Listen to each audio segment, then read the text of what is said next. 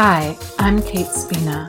This is Toward Light Practical Buddhism for the Modern World. Each week, I explore ways to apply these timeless teachings to our daily life. Hello, and welcome to episode 30 of season two of the Toward Light podcast. Last episode, I talked about self knowing and why that's so important. Self knowing, self responsibility naturally leads to the path factor of wise action, which is what I'm going to talk about today. The first teaching that the Buddha gave was the teaching of the Four Noble Truths. The first truth that there's difficulty in life. The second truth that craving is the source of that difficulty. The third truth that this cycle can be extinguished. And the fourth truth, the path to freedom, the Noble Eightfold Path. The beginning path factors, the wisdom factors, middle path factors are the sila or ethical factors and the other factors are the mental cultivation factors. And wise action is one of the sila, one of the ethical factors. I'm going to talk about this path factor and the examples I'm going to give are around the holiday season. For many of you, you may be visiting with family or having some form of celebration. So I wanted to bring that to the forefront as I discuss this path factor of wise action.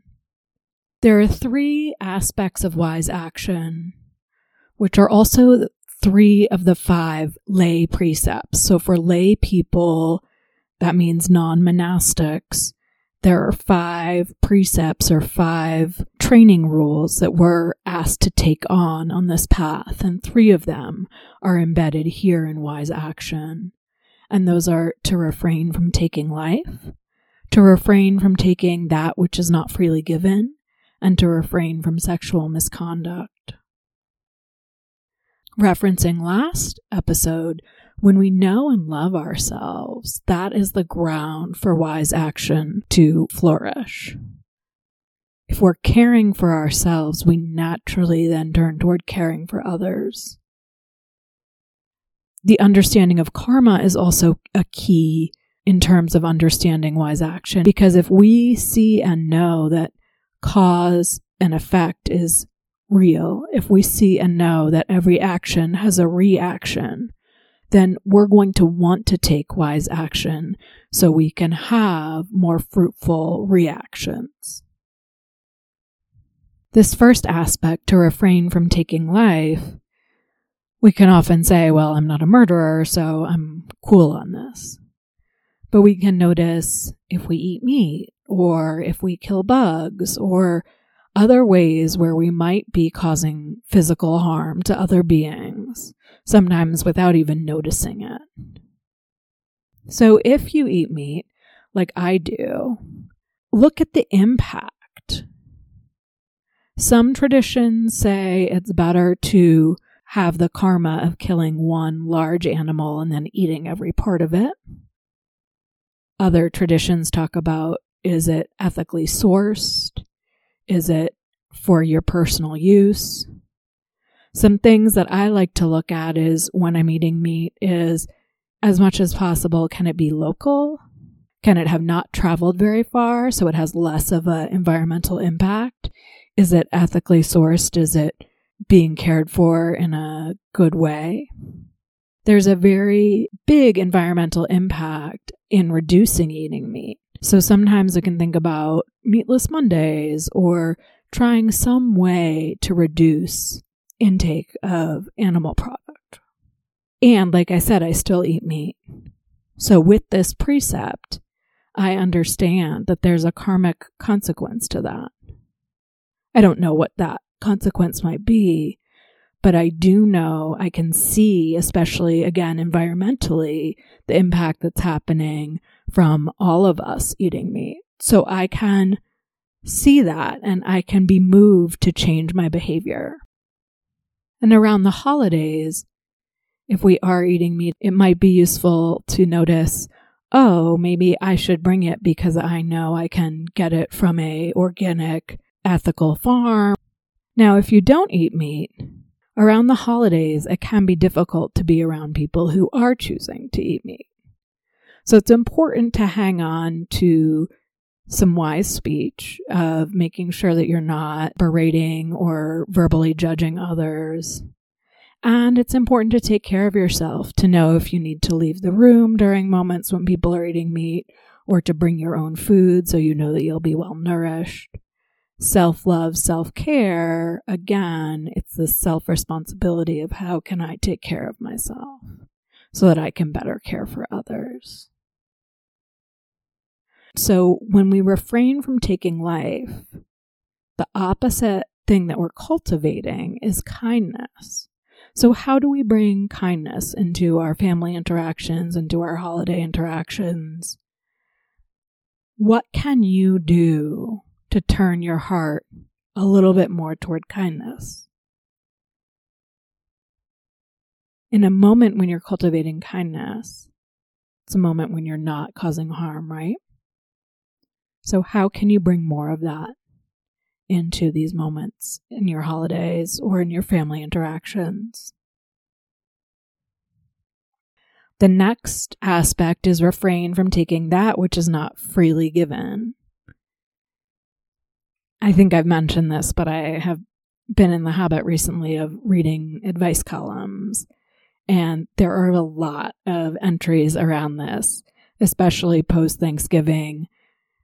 People on either side saying that person took too many leftovers, or that person didn't offer enough food, or this, that, or whatever. So, for this aspect of this path factor, again, we may not be obviously stealing but we may be taking more than our share, either emotionally, energetically, physically, and it can be very subtle. So if you're going to an event and you're not hosting, see how you can help. It's a very simple way to combat this tendency of greed of taking that which not freely given is to offer, is to be supportive. If you're hosting, be clear about the expectations for the guests. Don't say there's no need to bring anything and then be upset when they don't bring anything. Be clear about what you need. Again, self knowledge, self responsibility, knowing your limits, knowing what supports you so that you can host in a loving and generous and kind way. On either side, paying attention to time is, is important. If you're not hosting, don't overstay your welcome. If you are hosting, make sure that you're not giving ambivalent signals or that you're clear when your time is up. The opposite of taking is giving, right? So, generosity. How can we bring generosity into the holidays? If you're not celebrating, or you've already celebrated, or are annoyed about the holidays, how can you use this time as an excuse to turn toward generosity?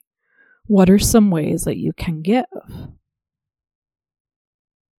Again, it could be energetically, it could be emotionally, it could be physically.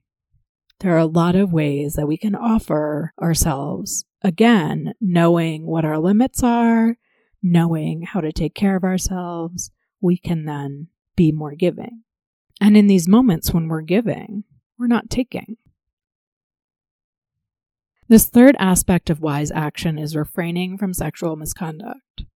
In the teachings, this is talked about generally, and the specifics that it gives in terms of things that we should refrain from are adultery, sex with people who cannot consent, like children, and sex with monastics.